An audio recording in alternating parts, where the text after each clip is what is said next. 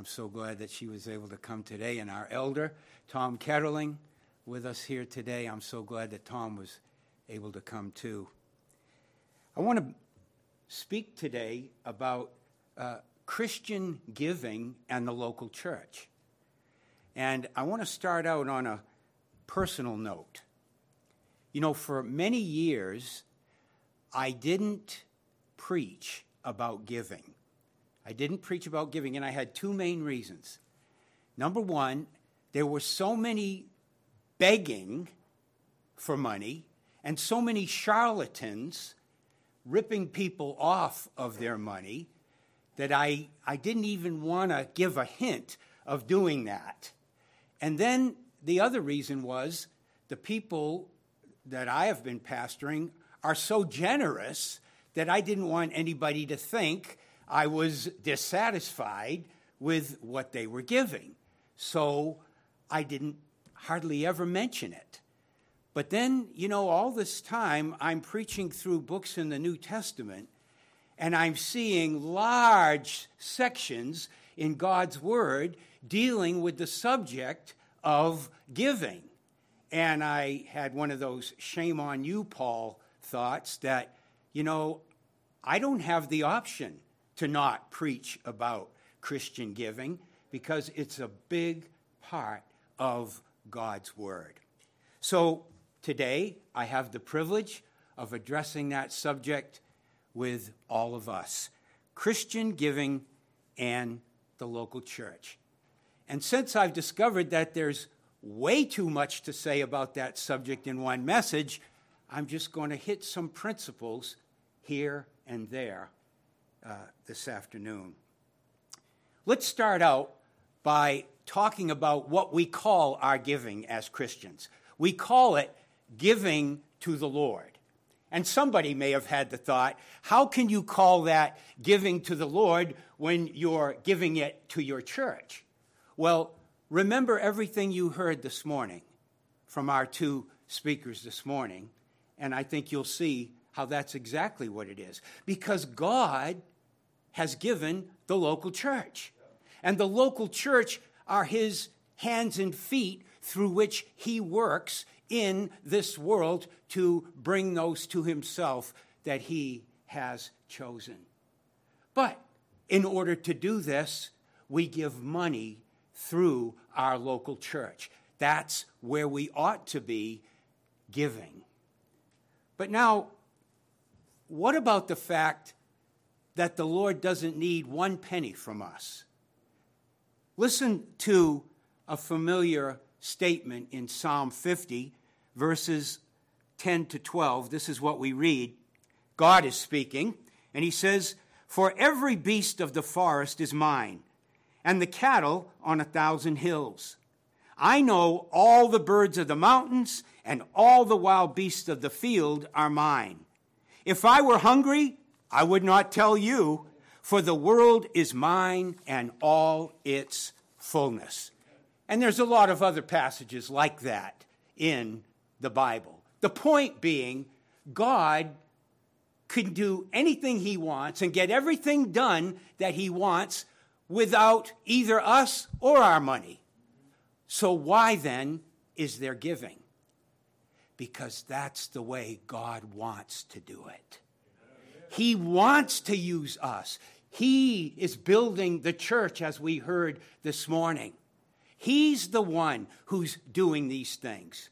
And so when you start to think about it that way, you start to realize wait a minute, giving is an enormous privilege for the Christian.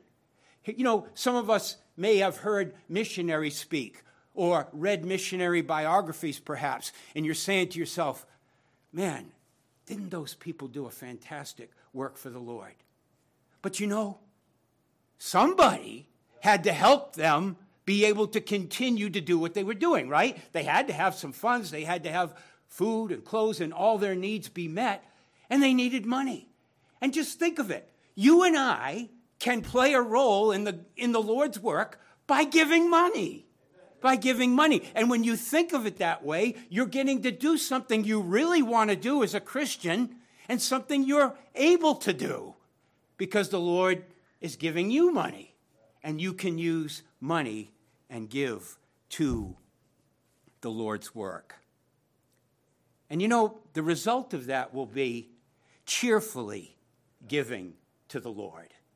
Once you get the mindset that God has let me in on this privilege, once you start looking at it that way, you will really look forward to giving, and that will make you do it cheerfully. I want to read for you a passage that is maybe one of the best in the Bible on the subject of giving. It's in 2 Corinthians chapter 9 verses 5 to 7 and this is what we read. Therefore, I thought it necessary to exhort the brethren to go to you ahead of time and prepare your generous gift beforehand, which you had previously promised, that it may be ready as a matter of generosity and not as a grudging obligation. But this I say he who sows sparingly will also reap sparingly, and he who sows bountifully will also reap bountifully. So, let each one give as he purposes in his heart, not grudgingly or of necessity, for God loves a cheerful giver. We could maybe sum up one part of that by saying, God loves it when we love giving. And that's the truth. He loves it when we catch on to the fact that we can be something like Him in giving. And so, another element of our giving then should be that it's done generously. Not only cheerfully, but generously. You know, reminds me about the story of the guy who took his family to church, and as the plate was being passed for the offering, you know, he had a $5 bill in his hand, and when the plate got to him, he's digging around in the plate, and his wife's going, What are you doing? And he says, Looking for change. You know, you see, brethren, I grew up with that kind of mentality. we need to realize that when you get set free with the idea that you're giving to God and His work, you want to give cheerfully and you want to give generously. Now, I'm not going to tell you today how much to give. That's between you and the Holy Spirit of God. And you know what? I am convinced the Holy Spirit will convict all of us to give generously. And I say that in light of what Jesus said in Matthew 10, verse 8, when he said, Freely you have received, freely give. Now think about it. What have we received? Oh, the forgiveness of our sins, eternal life, being with God forever, being delivered from sin loving God with all our being, that's all going to happen. What have we received with God's unspeakable gift of Christ? But you know, as an encouragement, the Bible talks about the fact that something very wonderful happens to our hearts when we give generously. And you know what that is? the more we, in response to the prompting of the Holy Spirit, the more we generously give, you know what happens? The more and more attached to the things of God we get, and the less and less attached we get to the things of this world. Let me read for us how Jesus put this in his famous statement on this in Matthew chapter 6, verses 19 to 21. This is what our Lord said Do not lay up for yourselves treasures on earth where moth and rust destroy and where thieves break in and steal. But lay up for yourselves treasures in heaven where neither moth nor rust destroys, and where thieves do not break in and steal. For where your treasure is, there your heart will be also. No way around it. You could give yourself self diagnosis on where your treasure is. Just ask yourself, what's most important to me? That's all we have to do. That's all we have to do. So you see Jesus' point. Once the things of the Lord become that which you value the most, then your heart is going to be more and more attached to them, and they will be what you treasure. On the other hand, the more our hearts are attached to this world, the more stingy we will become in our giving because our hearts will be on the things here. It's just what's going to happen. It's how it's going to happen. You know, and this is why I don't ask unbelievers to give. I don't ask them to give because think about it. They don't know the Lord. They aren't right with God. They couldn't possibly be moved to give from a motivation to glorify God or out of love for Him. Their giving would be just another filthy rag of human works.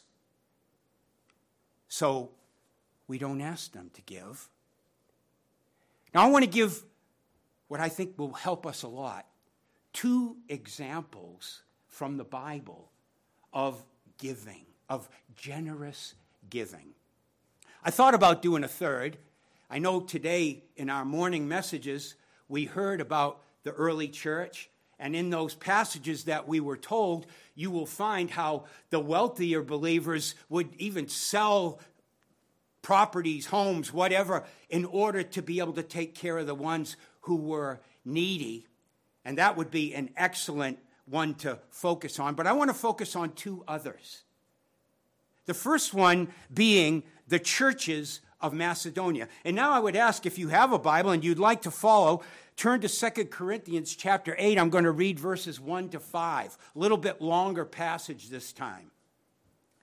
Second Corinthians chapter 8, verses 1 to 5. And this is talking about the Macedonian churches, which were made up of Philippi, Thessalonica, and Berea. All right, now look what Paul says to them. Moreover, brethren, we make known to you the grace of God bestowed on the churches of Macedonia, that in a great trial of affliction, the abundance of their joy and their deep poverty abounded in the riches of their liberality. For I bear witness that according to their ability, yes, and beyond their ability, they were freely willing, imploring us with much urgency that we would receive the gift and the fellowship of the ministering of the saints. And not only as we had hoped, but they first gave themselves to the Lord and then to us by the will of God. Three things this would, this would be a whole message by itself, don't you think? But three things from what we just read that I want to stress. First of all, the people in the Macedonian churches were themselves financially in difficulty. Plus, what other difficulties of affliction they were facing was probably persecution for being, trust, for being believers in Christ. But it says, in the midst of those circumstances and conditions, they were, they had abundance of joy. Makes you realize, doesn't it, that joy doesn't have to be related to what we're going through. But that's these people. They had abundance of joy. They were new believers, and that was the all consuming thing to them that they belonged to Jesus.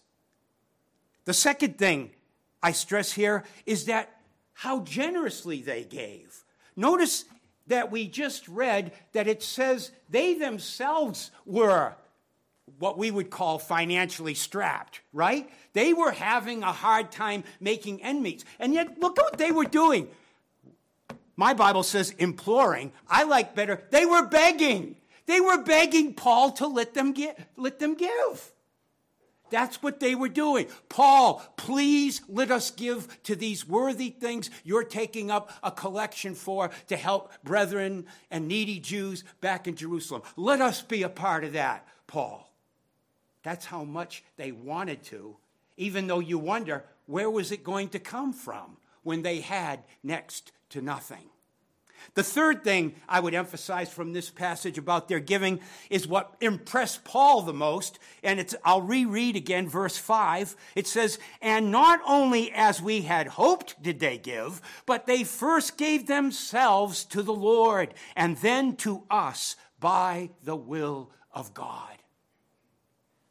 Now we're getting to the heart of things. They gave themselves to the Lord. It's not that hard to give money when you got a bunch of money. But it is hard to give of yourself. That has to be done by the grace of God and the Spirit of God helping us. Because we would all rather be stingy, be selfish, whatever. But they gave themselves. You know, if we could just say something like this, brethren Lord, I thank you so much for saving me. When you saved me, you bought me for your own possession. I don't belong to myself anymore, Lord. I belong to you. Therefore, Lord, do with me whatever you want. And my time, my talents, my money, my things, and all that I am and all that I have is at your disposal to do with as you please. If we could only you know, I might do that for 30 seconds and then I'm off not doing it again. But oh, that's the essence of what these Macedonian churches were doing. They were giving themselves to the Lord. So you see, giving is so much more than giving our money. It's giving ourselves. The local church needs all of us and all of each one of us. You see, it needs us, our time, our talents, our help, our brains, our prayers, our money. That's what we ought to be giving to the Lord through the wonderful means He's given us in the local church. And that is, some point, brethren, we got to taste giving sacrificially. We got to taste that. You know, Jesus talked about that widow, remember, who threw in her mite, and he compared the others. Now, the others were putting in hundreds, hundreds, maybe even thousands of times more than the widow put in. But what made her gift so precious in Jesus' mind is the sacrifice that was involved in it. She just wanted to give, and she gave the little that she had. You know, something stood out to me recently in a message that I heard. And the preacher was talking about Jesus on the cross. And you'll remember this scene as soon as I start to read it here, but I want you to see what was something of deep concern on Jesus' mind, other than having to bear our sins, while he was on the cross. And this is how it goes in John 19 25 to 27. Now there stood by the cross of Jesus his mother, and his mother's sister, Mary, the wife of Clopas, and Mary Magdalene. When Jesus therefore saw his mother, and the disciple whom he loved standing by, he said to his mother, Woman, behold your son. Then he said to the disciple, Behold your mother. And from that hour, the disciple took her to his own home. Now, let me ask you, brethren, why didn't Jesus just assign one of his brothers to that? He had brothers. Mary had other sons. Why not just say to one of them, Take care of mom when I'm gone? No, he says it to John.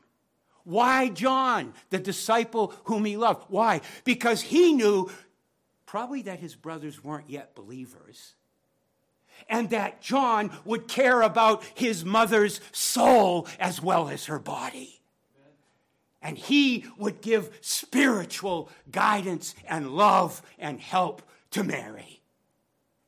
And he wanted her in that kind of home when he wouldn't be around anymore. Really something, isn't it? That Jesus was thinking about that while on the cross.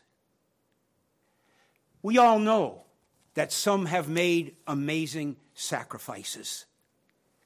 And I think they were of the persuasion of what Paul talks about in 1 Corinthians 6:20 for you were bought at a price therefore glorify God in your body and in your spirit which are God's.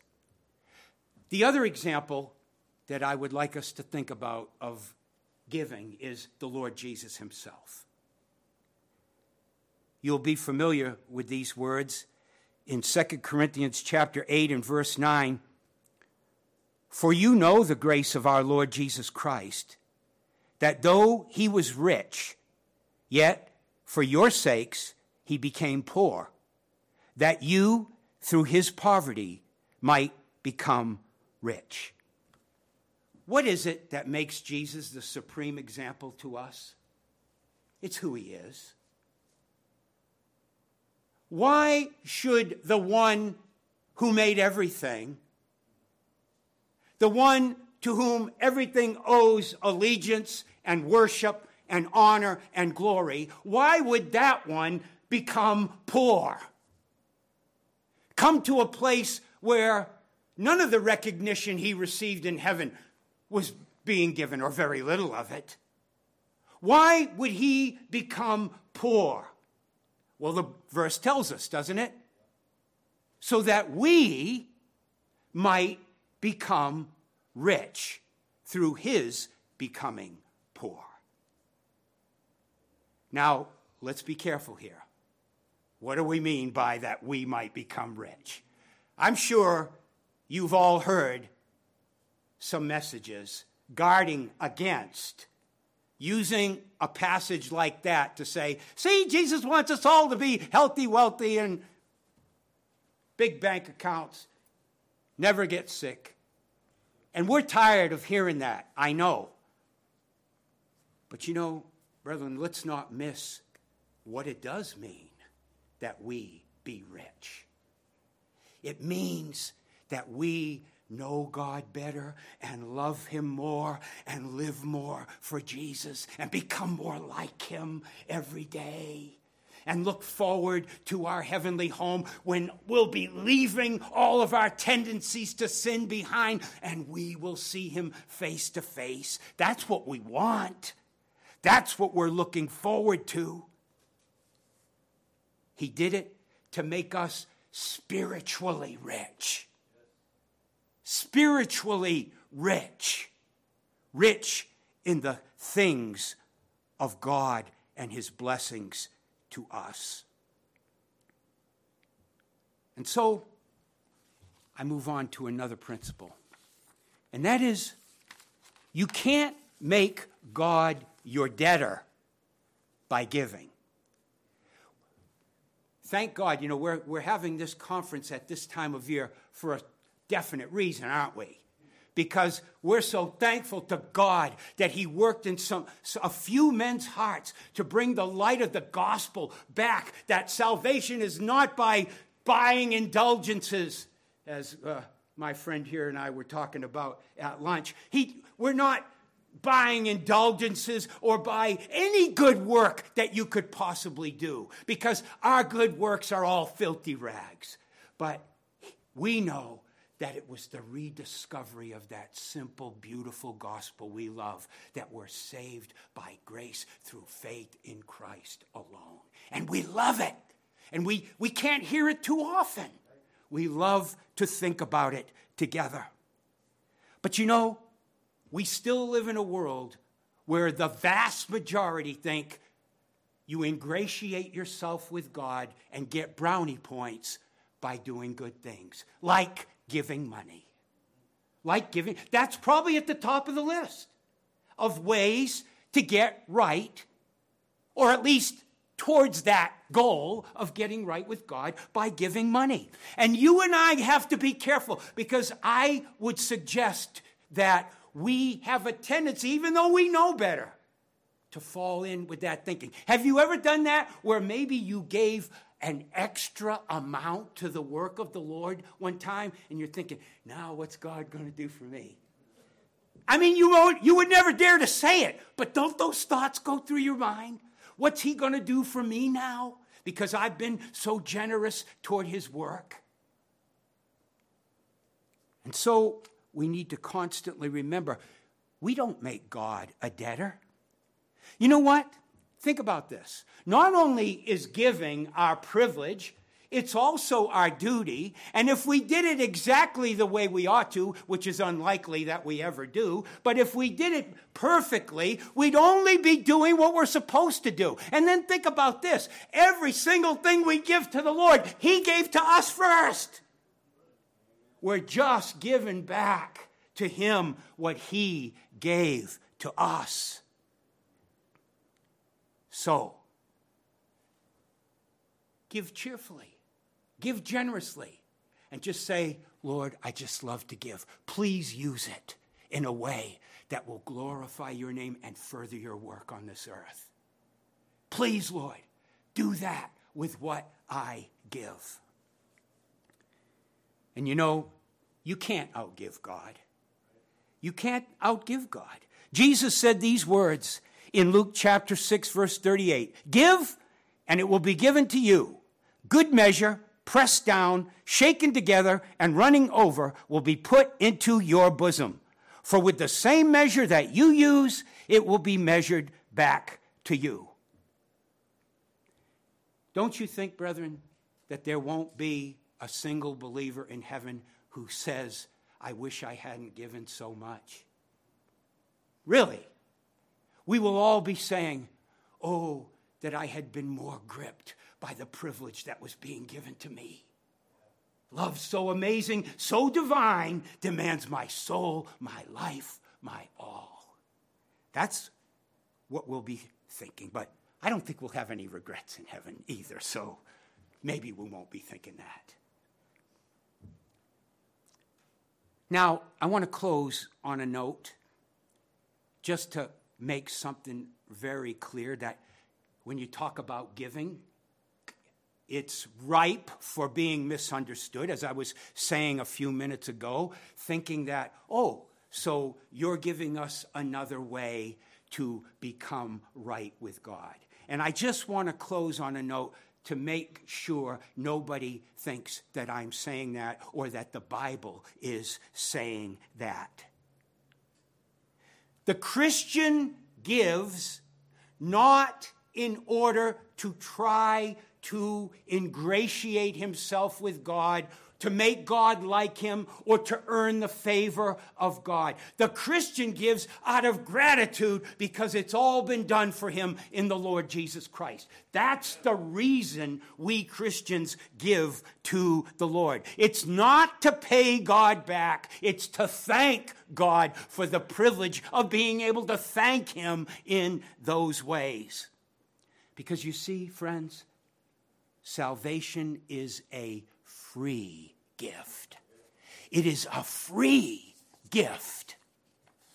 Just two passages that will ring a bell with you. Romans 6:23 For the wages of sin is death, but the gift of God is eternal life in Christ Jesus our Lord. And then Ephesians chapter 2 verses 8 and 9 for by grace you have been saved through faith. And that, even the faith, not of yourselves. It is the gift of God, not of works, lest anyone should boast. And I ask you in closing have you received the free gift? Have you received the free gift? But if you've really received it, I know you've gone through two things. Number one, your sin wasn't just, oh yeah, I'm a sinner. But there came a point where you were deeply, deeply convicted that you have offended the holy God by your sin. and that you desperately need help outside of yourself. There's not a thing that any of us can do, even to make a contribution toward our salvation. But the other is that you've been shown by the Lord through His Word that none but Jesus can do a helpless sinner good. And you have fled to Him and said, Save me, dear Lord. Wash my sins away by what you did on the cross and make me your own. Shall we pray together? Oh Lord, how can we say thanks for all the things you have done for us? Things so undeserved, yet you gave to prove your love for us. Lord, I think Pastor Mike likes to use that word amazed. And uh, we see why it's such a great word. Because, Lord, how else can we describe your saving us? Lord, when we know where we ought to be going, when we know how terribly we have offended you. Oh God, thank you for grace. Thank you for the Lord Jesus. Thank you for your unspeakable gift. We pray in Jesus' name. Amen.